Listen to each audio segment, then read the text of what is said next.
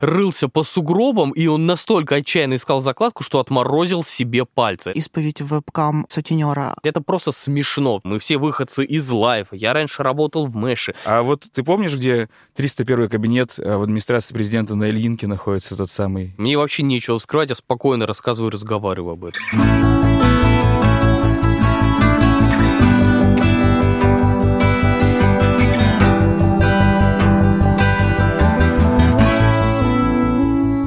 Привет! Это подкаст «Давай голосом» вместе с редколлегией. С этого месяца у нас будет для вас кое-что новое. Мы будем делать большие интервью с интересными людьми, которыми, как нам кажется, делают что-то важное в российской журналистике. И первым нашим гостем в таком формате будет Никита Магутин, сооснователь проекта «База». Привет, Никита! Привет. Я Настя Лотарева, журналист. У меня есть ведущий, его зовут Илья Шепелин, шеф-редактор телеканала «Дождь». Привет, да, я Илья Шепелин, и помимо этого я еще и ведущий программы Fake News на дожде. Сегодня, блин, это очень интересный гость у нас. К нему у всех есть претензии. Я думаю, это будет очень интересный разговор. Никита, что такое база? База — это правда и эмоции. Это мы такой слоган себе выбрали, то ли Сульманов его, еще один сооснователь наш придумал. То есть это пафосно мы представляем себе такая птица, у которой два крыла, и с одной стороны правда, то есть это достоверность фактов, с другой стороны эмоции, это то есть эмоциональная подача, это эмоциональная вовлеченность в контент ты сказал проект база, мы все-таки себя называем издание база и ненавидим, когда нас называют телеграм-канал база. Телеграм это только одна из площадок. Я старалась избежать слова телеграм-канал. А, а я теперь буду называть вас птица с двумя крылами. На одном информация, на другом эмоции. Прямо как программа «Максимум». А главное, кто тебе сможет помешать? Мне никто не сможет помешать. О, прекрасная птица. Я думаю, это слишком метафоричный и слишком прекрасный ответ. Мы им не удовлетворимся. Хотелось бы у тебя спросить. По истечению вот уже сколько? Три года, на самом деле, прошло, да? Два. Два, Три хорошо. Будет. Чего удалось добиться из того, что вы хотели, что вы планировали? Вот скажи по пунктам буквально. Первоначально, когда мы запускались, мы себя представляли совсем иначе. То есть вначале, ну, как это обычно бывает, если кто-нибудь из тех, кто будет слушать, э, это когда-нибудь запускал стартапы или медиа свои с нуля, он прекрасно понимает, что вначале безумное количество расходов, э, снимаются зачем-то большие офисы, набираются огромные команды, закладываются колоссальные расходы на создание приложений, сайтов, суперкрутой графики и тому подобное. Моушен-дизайнеры армиями заходят в ваш офис, а по итогу вы понимаете, что у вас выстрелили выстрелило одно, два, три направления, и на этих направлениях стоит сосредоточиться. И, собственно, а потом уже, когда появятся свободные ресурсы, а, можно будет что-то дополнительно прикручивать. У нас выстрелили наши расследования, у нас выстрелили наши отработки э, крупных информационных поводов, и у нас более-менее достаточно неплохо идут наши фильмы, то есть, э, которые мы выкладываем на YouTube, это наши расследования. У нас там, по-моему, 200, 250 или 260 тысяч подписчиков, сейчас сходу не вспомню. Это не очень много, но фильмы собирают очень очень хорошо. Есть фильмы, которые больше 4 миллионов собрали просмотров, и которые по полтора миллиона, и по миллиону просмотров. Ну, все последние наши материалы заходили стабильно от 500 тысяч, они заходят. То есть Ты вначале в своих интервью говорил, что для вас основное это приложение. Вообще вы очень вкладывались в приложение. Что как приложение? У нас получилась сложная история с приложением. То есть оно, в принципе, работает. Там есть аудитория какая-то, которая смотрит, но у нас нет нет ощущения, что это летит, это первое. А второе, мы понимаем, что мы используем его больше как э, такую посадочную площадку для наших каких-то материалов тупо, чтобы можно было постить ссылки. То есть есть люди, которые постоянно смотрят его, есть фишки, которые людям очень нравятся. То есть, например, а, мы там использовали штуку, э, так называемые снузы, когда, предположим, а, вас задолбали новости о Рамзане Ахматовиче Кадырове, вы раз берете, snooze'ите Кадыров, включаете эту галочку, и все, и больше новости о Кадырове вам в ленте не попадаются в принципе. На протяжении какого-то срока, мы, по-моему, там ставили вот 10 бы дней. в жизни так.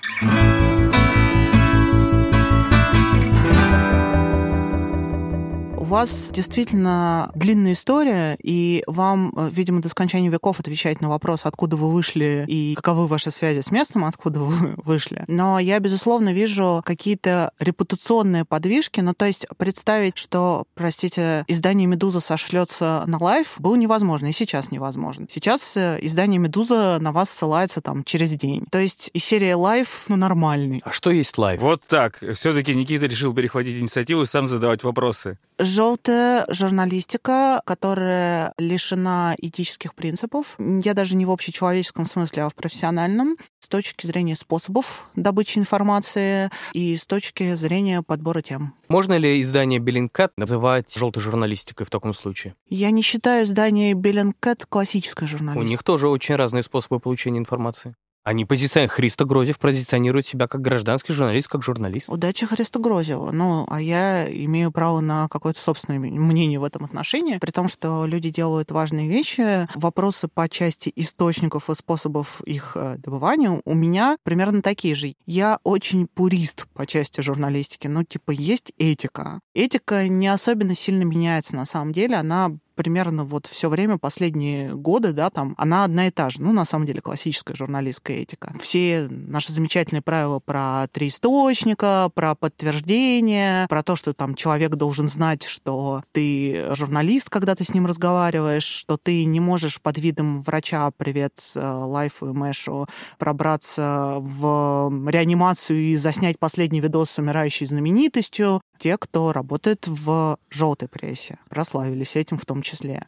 Как-то так. Вопрос. Илья Варламов журналист? Блогер. Блогер. Мы Илью Варламова можем назвать как изданием, на самом деле, потому что это бренд, и у него там огромная аудитория. Ты сам сказал, что дело у него аудитория. Нет, нет, я сейчас разовью свою мысль. У него огромная аудитория, Раз. Второе. Он вскрывает, находит проблемы и рассказывает о них этой широкой аудитории. Попутно он зарабатывает на этом деньги. Естественно, как у любой человек, никто не хочет а, альтруистически, прочим образом, заниматься журналистикой. Например, если мы называем это журналистикой, то есть что есть по сути журналистика? Журналистика — это найти проблему, какую-то, и рассказать о ней обществе, чтобы общество смогло ее решить. Доказательно, а... Никит, рассказать. Доказательно. Ну, хорошо, в таком случае, в таком случае, если э, Илья Варламов занимается тем, что находит проблемы, ну, например, в частности, он ездит по городам России и рассказывает о том, с какими проблемами сталкиваются местные жители, угу.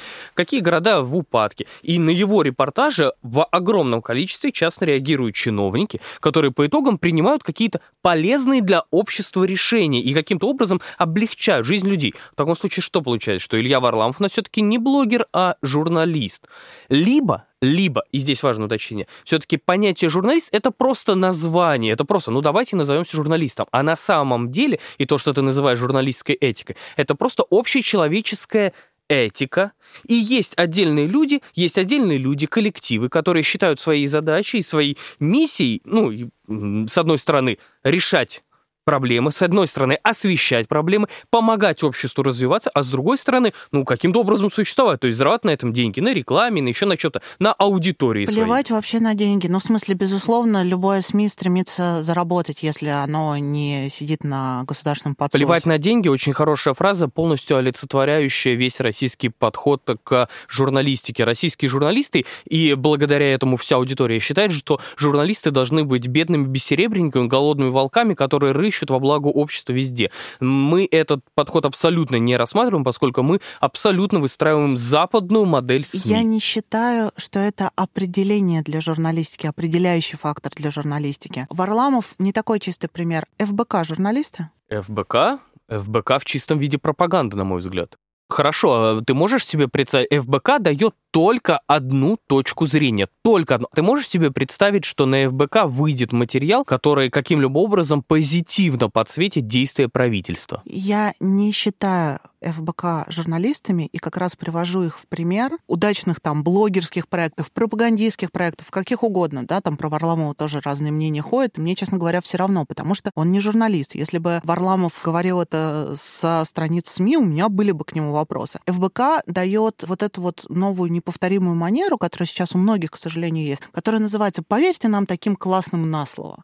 Вот поверьте нас. Надо сказать, что до некоторой степени это и у вас есть до большой степени степени. Я читаю здоровое расследование про Тесака. Это выглядит так. Мы поговорили с людьми, но мы их вам назвать не можем большую часть, потому что они боятся. Окей, понятно. Мы утверждаем, основываясь на документах, которые мы вам не покажем, не скажем, как мы их достали, да, там и так далее. Мы расскажем про то, как э, Тесаку выжили яйца. И поверьте нам на слово. И поверьте в то, что мы рассказываем. Тут та же проблема, что ФБК. Поверьте, посмотрев красивый ролик. Посмотрите классный текст, написанный талантливейшим журналистом Залюбовиным, и сделайте свои выводы. Но здесь же важный момент какой? Я полностью с тобой, я полностью абсолютно разделяю твою позицию, и мне тоже не нравится ситуация в расследованиях, когда действительно просто верите нам, потому что вы верите нам. То есть, э, условно, вот я верю в ФБК, поэтому их материал мне про, про дворец Путина нравится. Но, условно, если бы я ФБК не, не верил, в ФБК, вот самому Фонду борьбы с коррупцией, то у меня возникло бы огромное сомнение в этом. Ну, то есть, э, вот если так честно взять, то а, какие реально непосредственно доказательства ими приведены того, что это именно непосредственно дворец того самого человека? На самом деле никаких доказательств нету. Ну, таких вот прям, чтобы вот, вот, вот условно документ, и который все полностью подтверждает. Нету их. Но есть создание репутации. И в данном случае я репутации ФБК верю репутация, она заставляет это поверить. С другой стороны, есть мы, есть база, которая длительное время работает над репутацией. Мы прекрасно понимаем наши репутационные слабые места, связанные с нашим прошлым. Они очевидны. Мы все выходцы из лайфа. Я раньше работал в Мэше. Это очевидно, что это не может не смущать людей, и это абсолютно правильно. Мы перед этим разговором с вами, когда болтали, вы сказали, что вот обязательно будем об этом говорить. Ну, как будто бы слегка извиняюсь, что вы в очередной раз эту тему поднимете. На самом деле, я максимально приветствую это. Я всегда с огромным удовольствием об этом говорю. Почему? Потому что если у людей возникают вопросы к нашему прошлому, значит, они внимательно к нам относятся, значит, они следят за нами. И самое главное, они каждую запятую нашу будут проверять. И если по итогу они не отворачиваются от нас, значит, То есть мы... твой ответ, Никита, вам твой надо быть ответ, политиком. подожди, дай докопаться. То есть твой ответ, если его кратко суммировать, звучит так. Ты нам веришь? Поверь расследованию про Тесака, так? Так вообще во всем, так вообще в любой сфере жизни. Сейчас все решают репутация. Репутация стоит во главе угла вообще любого. Если ты веришь в Орла... Если ты... Я снова Варламова назову просто. Мне симпатичны его материалы, я их смотрю просто. Вот если ты веришь Варламову, ты смотришь с удовольствием его материалы, и ты понимаешь, что он здесь не придирается к условному разбитому городу и не приехал специально мочить, чтобы после этого взять денег за с мэра, с местной администрации и рассказать о том, как у них стало хорошо. А он реально помогает. Да даже если, даже если он потом денег взял, ты идешь в магазин, не спускаешься в подвальный какой-то магазин за продуктами, а идешь в какой-то магазин покупать свежие продукты. Почему?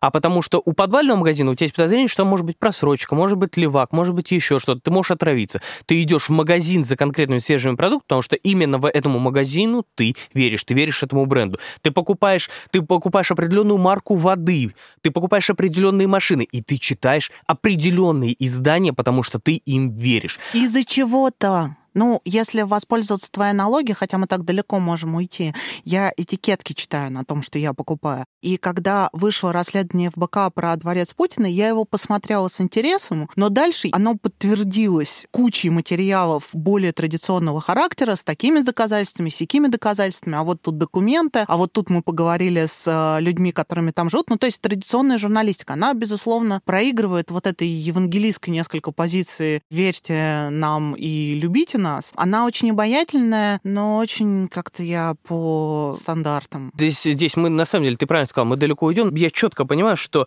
вот в это все уходит будущее. Время репутации, и все. Ты тот, кто ты есть. Э, Даже не так, не ты тот, кто ты есть. Вот Илья может быть прекрасным, спортивным, отличным человеком, хорошим, молодцом и умным парнем. Но если все о нем думают, что он, извините, пожалуйста, за грубое слово, мудак, то для людей он будет мудаком. Все. Спасибо, Никита. Это э, ценное сведение. Я э, как бы ос- оставлю при себе, не буду его никак комментировать дальше ответно. Нет, я когда считаю, что я- ты а умница. А я, а я это считаю, во-первых, что ты прав. Я это считаю, что ты прав, потому что не жалко согласиться и ну, как бы занять сторону а, нашего гостя, а не соведущей, потому что, ну, это всегда, к сожалению, так. А, Репутация, она побеждает все остальное, потому что, к сожалению, люди ленивые, им не очень хочется разбираться, в, проходить по всем ссылкам, которые кроются в каком-то расследовании. То есть да, даже ты, журналист, и я, читая большой текст, иногда по ссылкам, которые там нас смущают, мы что-то гуглим или смотрим. Чаще всего нет, мы уже долистываем до конца, потому что иначе чтение любого текста, оно там, будет жрать целые Не говори дни. так. А, ну вот про репутации скажи, пожалуйста, Никита, а вот ты помнишь, где 301 кабинет а, в администрации президента на Ильинке находится тот самый я ни разу в жизни не Ты- был ты- в администрации президента. Ты ни разу в жизни не был. А что это тогда за переписка была а, по смс-кам с э, Тимуром Прокопенко, сотрудником администрации президента, которая, кажется, она через Шалтай Бол- Болтай была слита в инсайдер. Тоже, кстати говоря, издание такое суперсовременное, которому просто поверите, а поймете потом. Расскажи, что это был за материал, имеет он какое-то отношение э, к жизни. Но мне бы, конечно, хотелось узнать вот тогда, в этой истории с забором и художником в, в городе Владимир, если я не путаю, у которого украли сотрудники ФБК якобы картины. Он долго объяснял, что ему нравится, когда его картины, которые он вывешивает на улице просто для всех прохожих, они пользуются таким спросом. И тогда вот, если верить этой переписке, ты в том числе настаивал на том, что ему нужно перезаписать интервью и сказать акцентированно, что у него эту картину украли, и ну, фактически это стало основанием для заведения А ты уголовного читал дела. эту переписку? Я читал... Или ты я- воспроизводишь ее по переча- по- по- по- по выдержкам из инсайдера. А я могу рассказать полностью, Давай. как это было. То есть в тот момент я работал в лайфе, мне сказали, ну как, что завтра будет вот такой материал. И, собственно, просто надо, ну как, редактору надо его подготовить. Я посмотрел этот материал, и я понимаю, что... То есть это, во-первых, нельзя ставить, потому что художник говорит, что он только рад, если у него картины его берут. Собственно, я зада- задаю вопрос, а что мне с этим делать? Мне дают номер, говорят, вот задавай вопросы, спроси, что там и как с этим. А ты не знал, что это Прокопенко на той стороне провода? Да я, если честно, на тот момент я в- в его жизни ни разу не видел. Ну, то есть я ни разу, в- ни единого раза в жизни я не был в администрации президента. Никогда. Но Прокопенко увидел все-таки, судя по всему. Не, ну Проковенко я видел после этого, но я по-прежнему еще раз повторю, что я никогда в жизни не был на- в администрации президента. И с Тимуром я виделся не как с сотрудником администрации президента, мы просто пересеклись случайно, и просто я его узнал, и он меня узнал. Все, не Прости, более того. я немножко не поняла в этой истории. То есть ты переписываешься про материал с кем-то, кого ты не знаешь. Мне сказали конкретно, кому можешь задать вопросы по этому материалу. Все. Ну, то есть, условно, тебе дали материал, ты как редактор его просто пишешь, тебе надо написать текст. Тимуру Прокопенко. Ну, мне, ну, ну, я же, не, я же не знаю, кому я пишу, с кем я разговариваю особенно. Мне просто сказали, вот, типа, автор материала. Все, ты задаешь вопросы, те- ты получаешь на них ответы, все. Это, на самом деле, совершенно гораздо проще все это работает, чем можешь себе придумать какие-то коварные замыслы или тому подобное. Вот, например, конкретно в той ситуации я посмотрел, я увидел, что художник вообще не против того, что у него взяли, я понял, ну, это, ну, ну какая-то херня. Ну, собственно, ну, ну, окей, я задаю вопрос, я пишу, что, блин, мне вот этот момент не нравится, я не знаю, как это прописать. Все.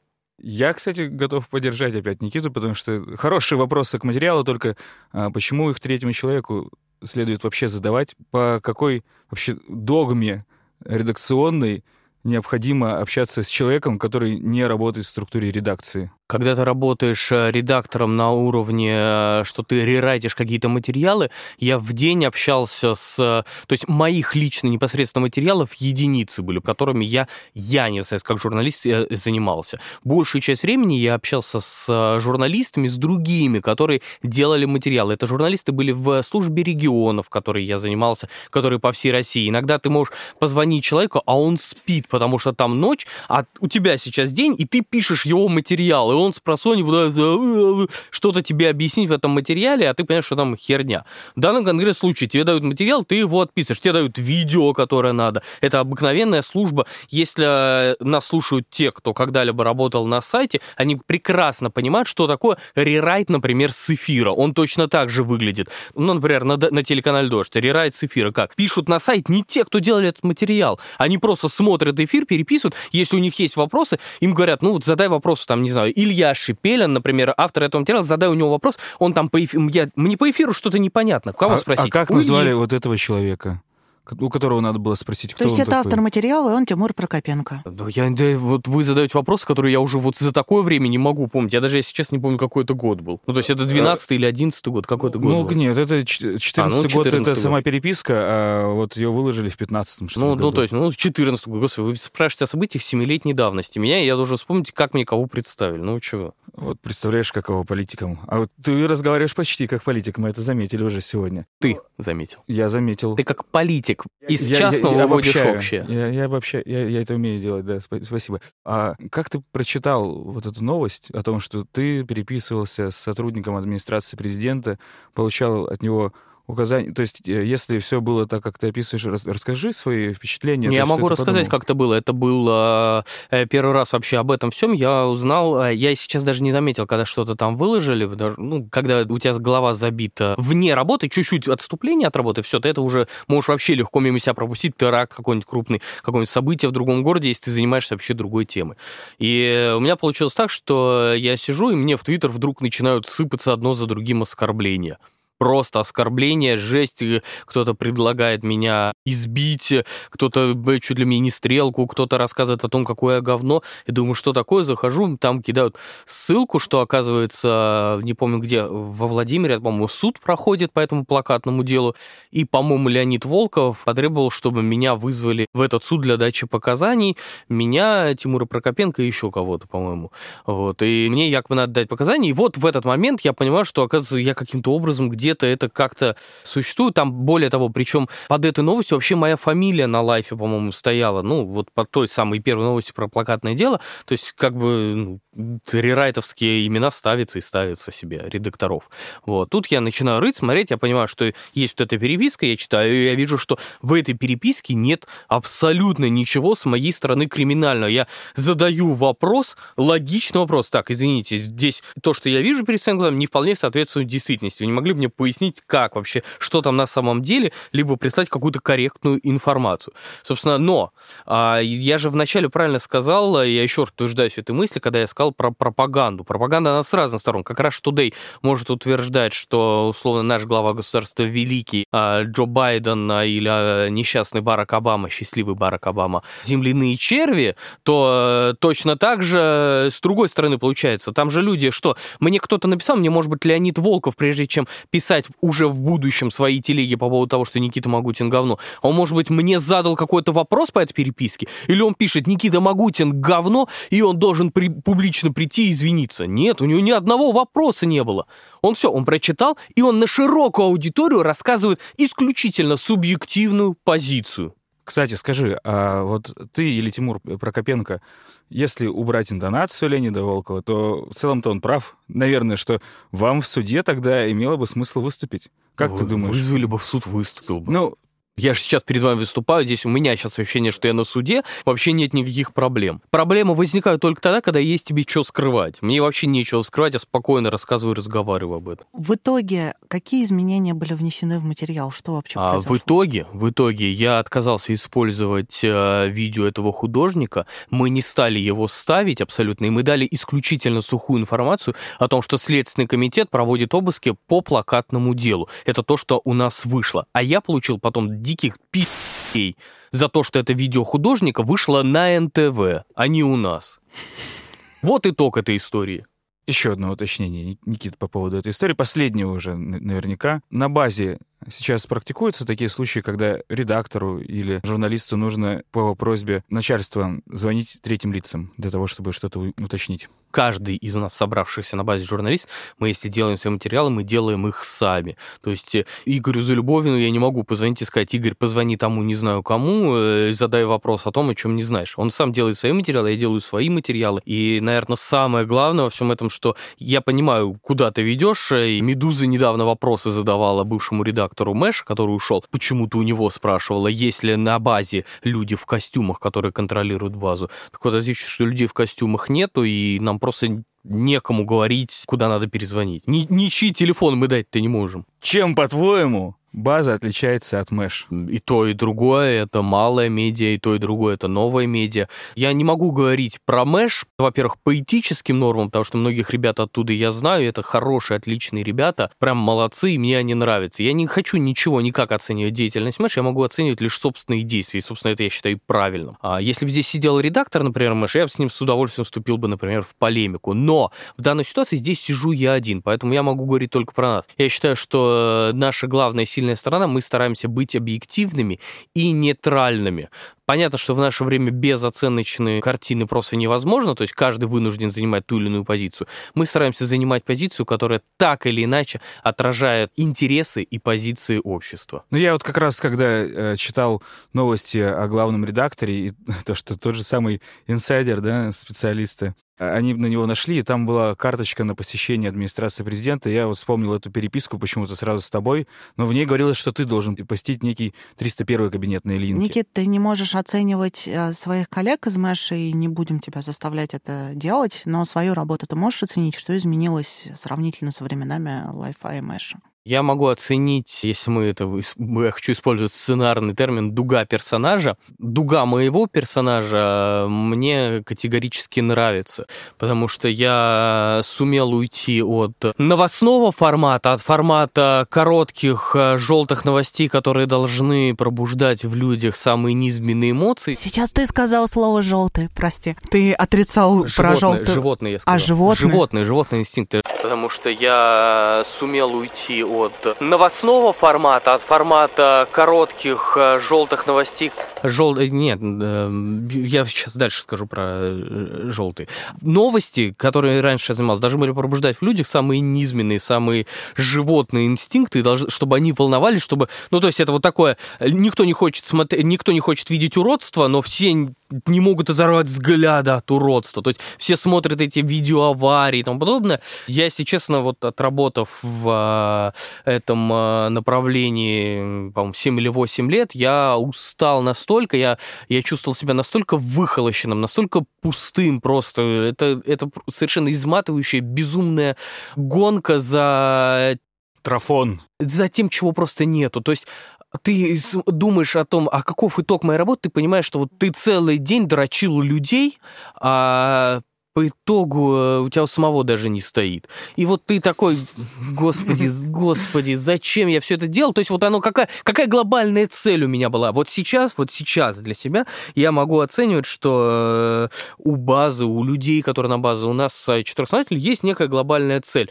Нам нравится, мы кайфуем от того, чтобы то, что мы делаем, было с одной стороны, вот эмоционально, то есть вот как возбуждать эти эмоции, но при этом работать со сложными эмоциями, с гораздо более сложной и интересной повесткой. Если вы даже просто прошерстите всю базу, вы не найдете там э, такой вот откровенного э, зарабатывания на Я низменных эмоциях. открыла базу, Да. а, и четыре новости назад вижу. Ночью упертый житель Москвы несколько часов искал закладку после снегопада. В итоге он попал в больницу с обморожением и фото обмороженных рук наркопотребителя.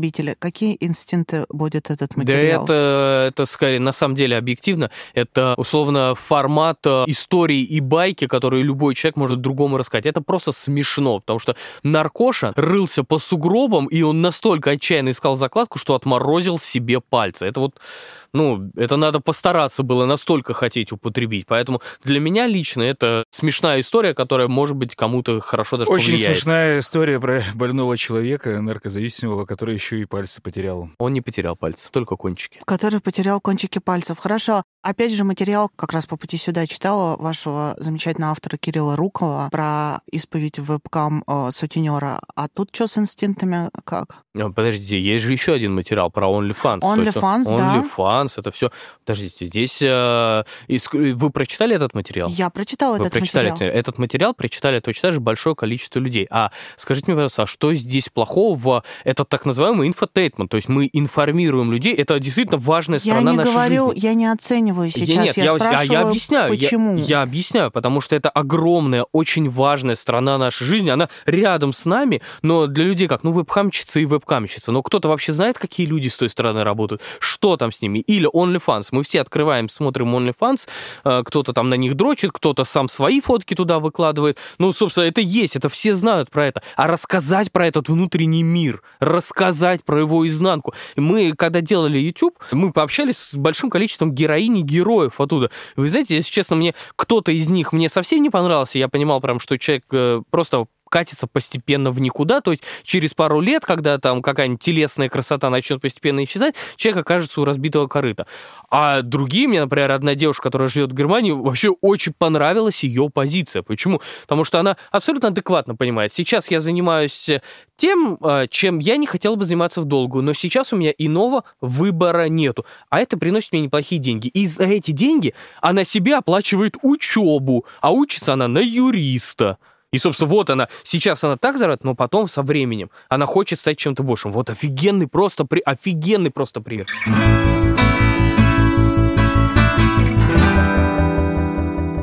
как вы вообще выбираете темы? Я вот смотрю на вашем сайте, и это реально какая-то местами безумная сборная солянка. Тоцкая про исторический материал, про ядерный полигон. Абсолютно никто. Кирилл Руков, Тоцкая.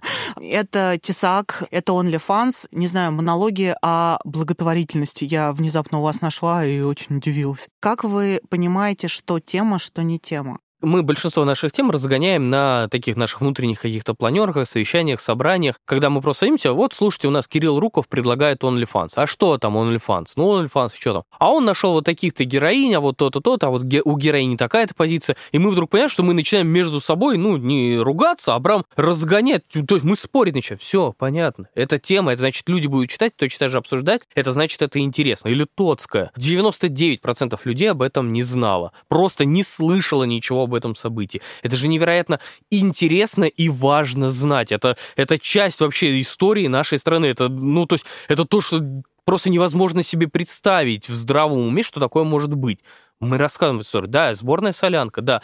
Но, а пример точно такая же сборная солянка, просто такая немножко метафора из Ганнибала Лектора. Если сейчас открыть твою черепную коробку, то там точно такая же сборная солянка. Это твои интересы. Это самые разные сферы жизни, которые тебя интересуют и волнуют. Вот мы на это и отвечаем. Не надо открывать мою черепную коробку, э, пожалуйста. Я сейчас сразу к черепной коробке еще одну новость прочитаю. Мне очень понравилось. Ну, а, во-первых, как а, она же, ну, там, с разницей разницей в два дня, насколько я помню, она выглядела а, на медиазоне. А, в ростовской больнице умер арестант, у которого врачи удалили прошедшую через глаз шариковую ручку. Ну и там дальше история о том, что человек э, был под арестом и вдруг начал долбиться э, в, в стену, и между глазом и стеной была ручка. Она, значит, прошла ему в голову. Через некоторое время он умер. На базе за пару дней до этого появилась новость, где этого ничего не говорилось, зато рассказывалось о том, э, что российские врачи провели блистательную, сложнейшую операцию. Они извлекли шариковую ручку из глаза пациента, который воткнул ее себе в глаз. И теперь это настолько успешно все, что он теперь всякие сложные операции сможет делать. Ну, здесь это дальше где-то описывается. Ручка вошла в мозг пациента, уткнувшись ему в заднюю стенку черепа. Поняв, что жить так не очень удобно, ну, как минимум, пить из кружки или стакана, он обратился к врачам вообще нет никакого косяка, или вы потом разбираетесь? Это ситуация, которую мы детальнейшим образом разбирали. Я непосредственно участвовал в этой истории. Это ситуация, в которой и есть наша вина одновременно, и с другой стороны у нас не было вообще шанса, что может получиться как-то иначе. Эту информацию мы узнали от врачей, и это врачи с гордостью рассказывали о том, что для врачей это реально, им вообще пофигу, что там и как было, какие обстоятельства. Для врачей было, что мы реально извлекли э, ручку из глаза пациента, при этом ручка насквозь прошла и дошла дошла до задней стенки черепной коробки, они там дали нам даже рентгеновский снимок, и я сам смотрел на это, я просто поражался, как человек сумел выжить, и это на самом деле, я понял, что это... Ну, а нас... твой журналист можно секунду? дальше можно... не спросил, можно... как она туда попала? Можно секунду? Я договорю сейчас. У врачей это было как попытка самоубийства. Врачи не проводят следствие, врачи не проводят никакое расследование, ничего. На тот момент, когда мы писали эту новость, это была попытка самоубийства. Я сразу скажу, в чем здесь наш колоссальный косяк, в котором мы виноваты виноваты. Мы написали эту новость легко, с юмором, с приколом, потому что э, для нас это была какая ситуация. Странный человек решил зачем-то покончить с собой. Ну, ну разные бывают способы. Люди такие вещи иногда творят. Странный человек за, решил зачем-то покончить с собой, э, воткнув себе ручку в глаз. Но только через несколько дней появляется информация о том, что его, оказывается, там, как я понял, пытали. Э, я в командировке был, я внимательно не следил уже дальше за развитием темы. И он скончался. И на самом деле, ну, честно, вот для меня лично это пи***цом было, потому что я почувствовал, ну, пи***ц лажа. Ну вот извините, просто, но это просто лажа. То есть мы э, поиздевались над человеком, которого фактически пытали. Мы э, с юмором и по-доброму рассказали историю, которую вообще надо было нагнетать и раскручивать. Здесь вот один просто важный момент. Нас вряд ли можно заподозрить в симпатии хоть сколько-нибудь к сотрудникам ФСИНа, а уж тем более какой-то Ростовской области. И э, достаточно даже вспомнить ситуации, когда мы рассказываем о каких-то ситуациях и случаях беспредела полицейских по отношению к задержанным, беспредела сотрудников ФСИН в колониях, пытках и прочее. И здесь это конкретная ситуация, вот когда из-за недостатка информации мы действительно повели себя некорректно.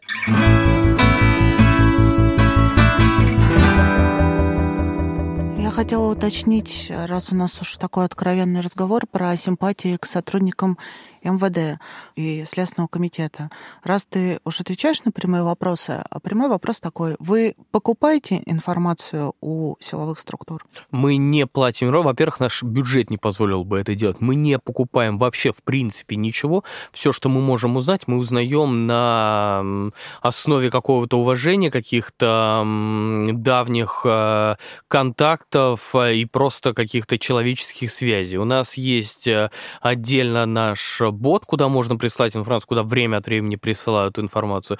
И у нас есть просто люди, которые умеют искать и умеют рыть. У нас наш бюджет просто не позволил бы покупать информацию в тех объемах, в которых она нам была бы нужна. И в принципе, на самом деле, если а, вы внимательно изучите, что наш телеграм-канал, что другие площадки, сложно найти там какой-то контент, который необходимо было покупать. Это либо отработка по существующим инфоповодам, либо работа, когда вы ищете потерпевших, вы ищете родственников жертв, вы ищете родственников виновников какого-то преступления. И, собственно, пытаетесь с ними общаться. Безусловно, я просто про конкретные документы, которые у вас появляются, возвращаясь а, к нашумевшему материалу про Тесака, вы рассказываете там, по сути, о том, как он погиб. Как вы подтверждаете то, что он погиб именно так. В базу пришла какая-то информация э, про то, что ему выжили яйца армейским аппаратом для связи. Как ты ее проверяешь, эту информацию? У нас на руках есть материалы судебно-медицинской экспертизы.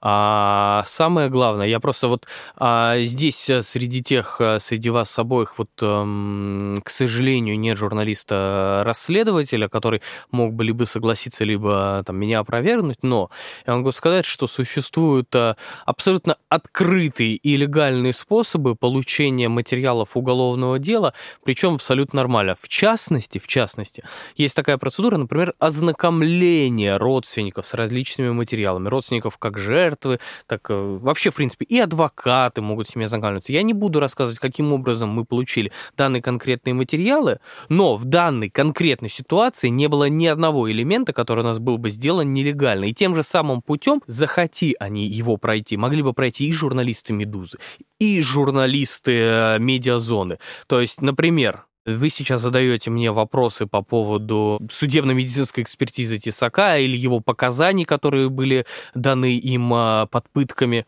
У меня вопрос по поводу старого материала прошлого года «Медузы», когда, по-моему, дело сети, да, у нас было? когда выяснилось, что внезапно люди, которых э, явно, вероятнее всего, ложно обвиняли сотрудники ФСБ в подготовке терактов и прочей госприроды, внезапно, по данным «Медузы», благодаря там, рассказам неких людей, которые до какого-то момента оставались анонимными, вдруг выяснилось, что они убийцы. Потом, потом эта информация подтвердилась потом эта информация подтвердилась. Вот это как вы оцениваете? Я хотела сказать, что когда здесь будет сидеть Ваня Купаков, я обязательно задам этот вопрос. Но если мы говорим о моей оценке, да, как да, читателя, именно я считаю, что первоначальный материал публиковать не стоило. Почему? Недостаточно доказательный. Потом оно подтвердилось, могло не подтвердиться. А я считаю, что «Медуза» огромные молодцы в данной ситуации, и они эм, для меня лично это пример того, когда журналисты ставят под угрозу репутацию своего издания, но при этом понимают, то есть будучи на 100% информ... в публикуемой ими информации, они понимают, что они не могут держать в себе эту информацию. Они обязаны ее отдать на суд общественности. И они вот ну, знаете, как вот такая жертвенность в чем-то. То есть, когда мы понимаем, что в нас полетят камни, в нас полетит говно, э, и нас будут бить, но мы не имеем права молчать. Красиво. Я э, в первую очередь все равно про доказательства. В смысле, э, мотивация это и медузы, и ваша понятно. Еще вопрос э, про Тесака, позволь.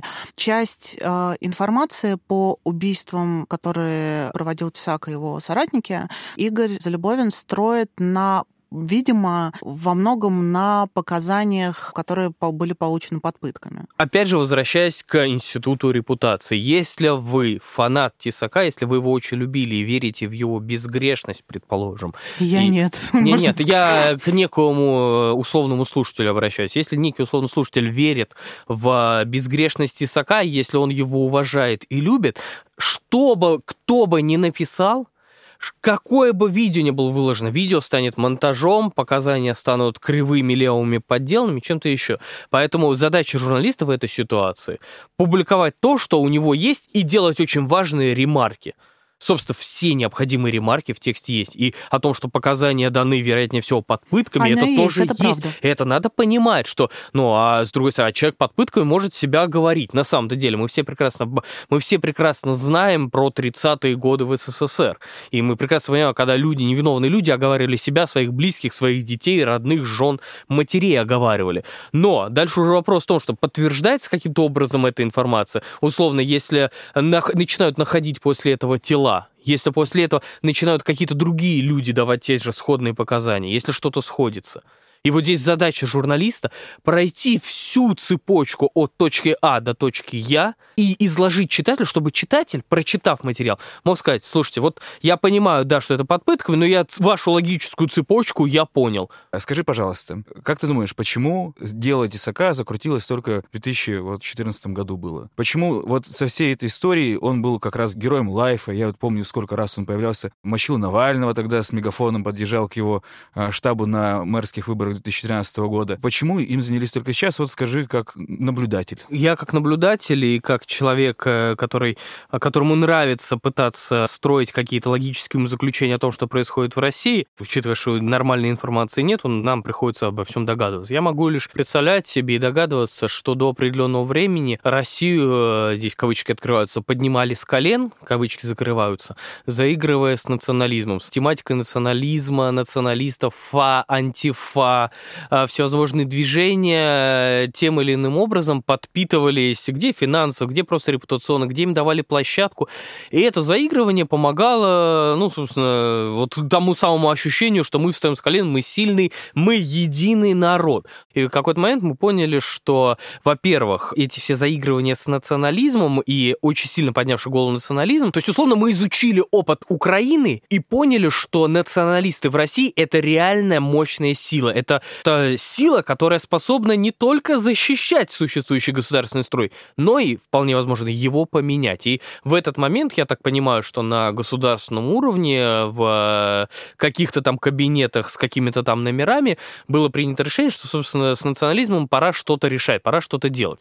И э, плюс к этому чемпионат мира 2018 года. Фанатские группировки, фанатские движения, это очень националистические, то есть оно все очень плотно пересекается, между собой все переплетено. Все эти фанатские фанатские группировки. Мы понимали, что нам необходимо зачистить так или иначе Россию перед чемпионатом мира 2018 года от каких-то фанатских движений. Плюс у нас националисты, угрожающие нашей внутренней безопасности. Собственно, как пел Эдуард Суровый, и поэтому все так произошло.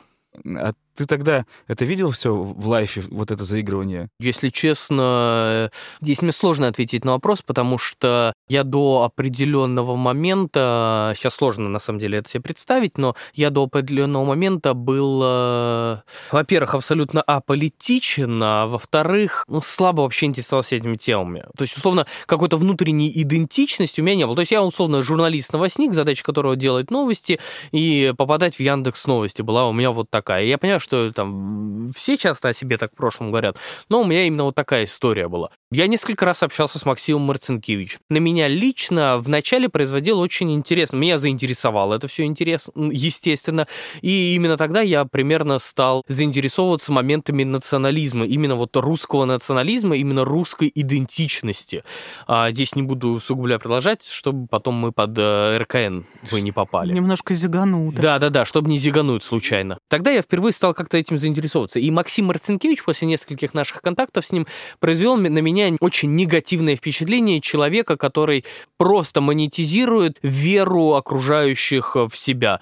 То есть я с ним столкнулся на этапе, когда у него был вот этот «Окупай педофиляй», когда я столкнулся с тем, что человек банально поставил на поток продажу видео с избиениями. То есть они накрывают очередного человека, которого они там поймали на переписке с кем-нибудь там в сети, с каким-нибудь мальчиком, девочкой, отчаянно его мудохают э, под камеру, после чего Максим звонил мне и говорил, слушай, вот такое-то видео есть, то-то, то-то, 40 тысяч. Блин, мы такие деньги вообще за такое, а, ну, не плачь, не плачь, это другим предложу. И там на каком-нибудь, на НТВ, еще где-нибудь выходил, те, у кого там бюджет условно позволяли отобрать. И э, на этом мое, э, мои симпатии к Максиму закончились. Потом я немножко наблюдал за ним в Ютубе, и дальше уже э, там конкретно я усугублялся, э, утверждался, утверждался в мысли, что Марцинкевич превращает действительно в важную и нужную вещь, это русская идентичность человек, человек иденти, самоидентификация русского человека, он превращает это в шоу такое, в э, такое, не знаю, танцы с бубном, чтобы зарабатывать на этом деньги и внимание аудитории.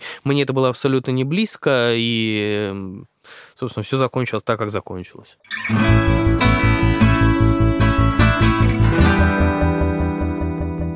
У вас есть темы или люди, про которые вы не будете писать ни в каких обстоятельствах? У нас, в принципе, нету ни стоп-слов, ни стоп-тем, ни стоп-фамилий.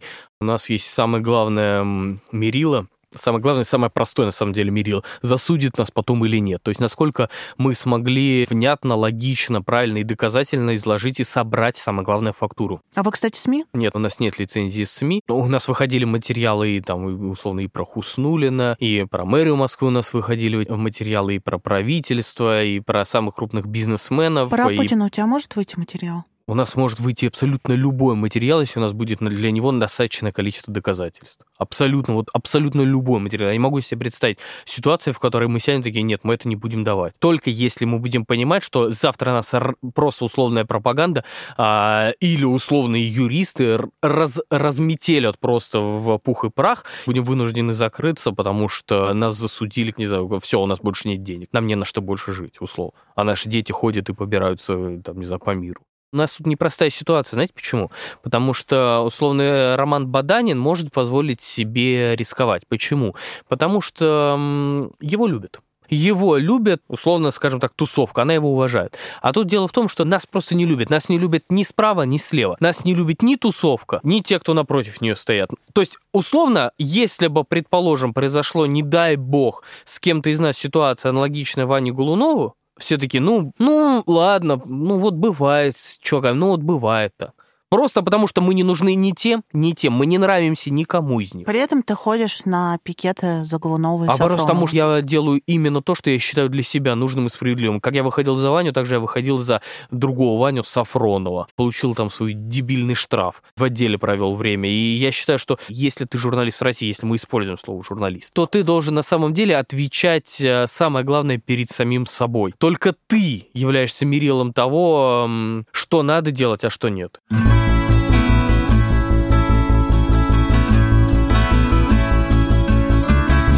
Никита, спасибо, что пришел что с нами поговорил. Мне было интересно, я бы еще продолжила, потому что вопросов для обсуждения в современной российской журналистике более чем дофига. Еще раз скажу, что с вами была я, Настя Лотарева, был Илья Шепелин и был Никита Магутин. Вы слушали спецвыпуск подкаста «Давай голосом».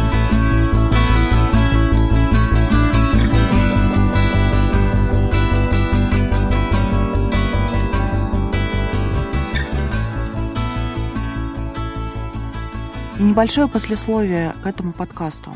Уже после того, как мы его записали, с созданием база произошло несколько важных событий, о которых нужно упомянуть. В конце февраля 2021 года в Петербурге задержали продюсера издания «База» Мяйли Мячулити. Ее допрашивали 7 часов подряд, не пуская к ней адвоката. И главный редактор «Базы» Никита Магутин уверен, что это связано с поиском тех, кто пробивал отравителей Навального. С другой стороны, на издании «База» подали в суд из-за статьи о миллиардных заработках дочери бывшего вице-премьера Шувалова, а сам Никита рассказывает э, в своем фейсбуке Фейсбуке и в интервью другим изданиям, что их ломают всех, начиная с осени прошлого года. В общем, происходят пока какие-то не очень ясные события.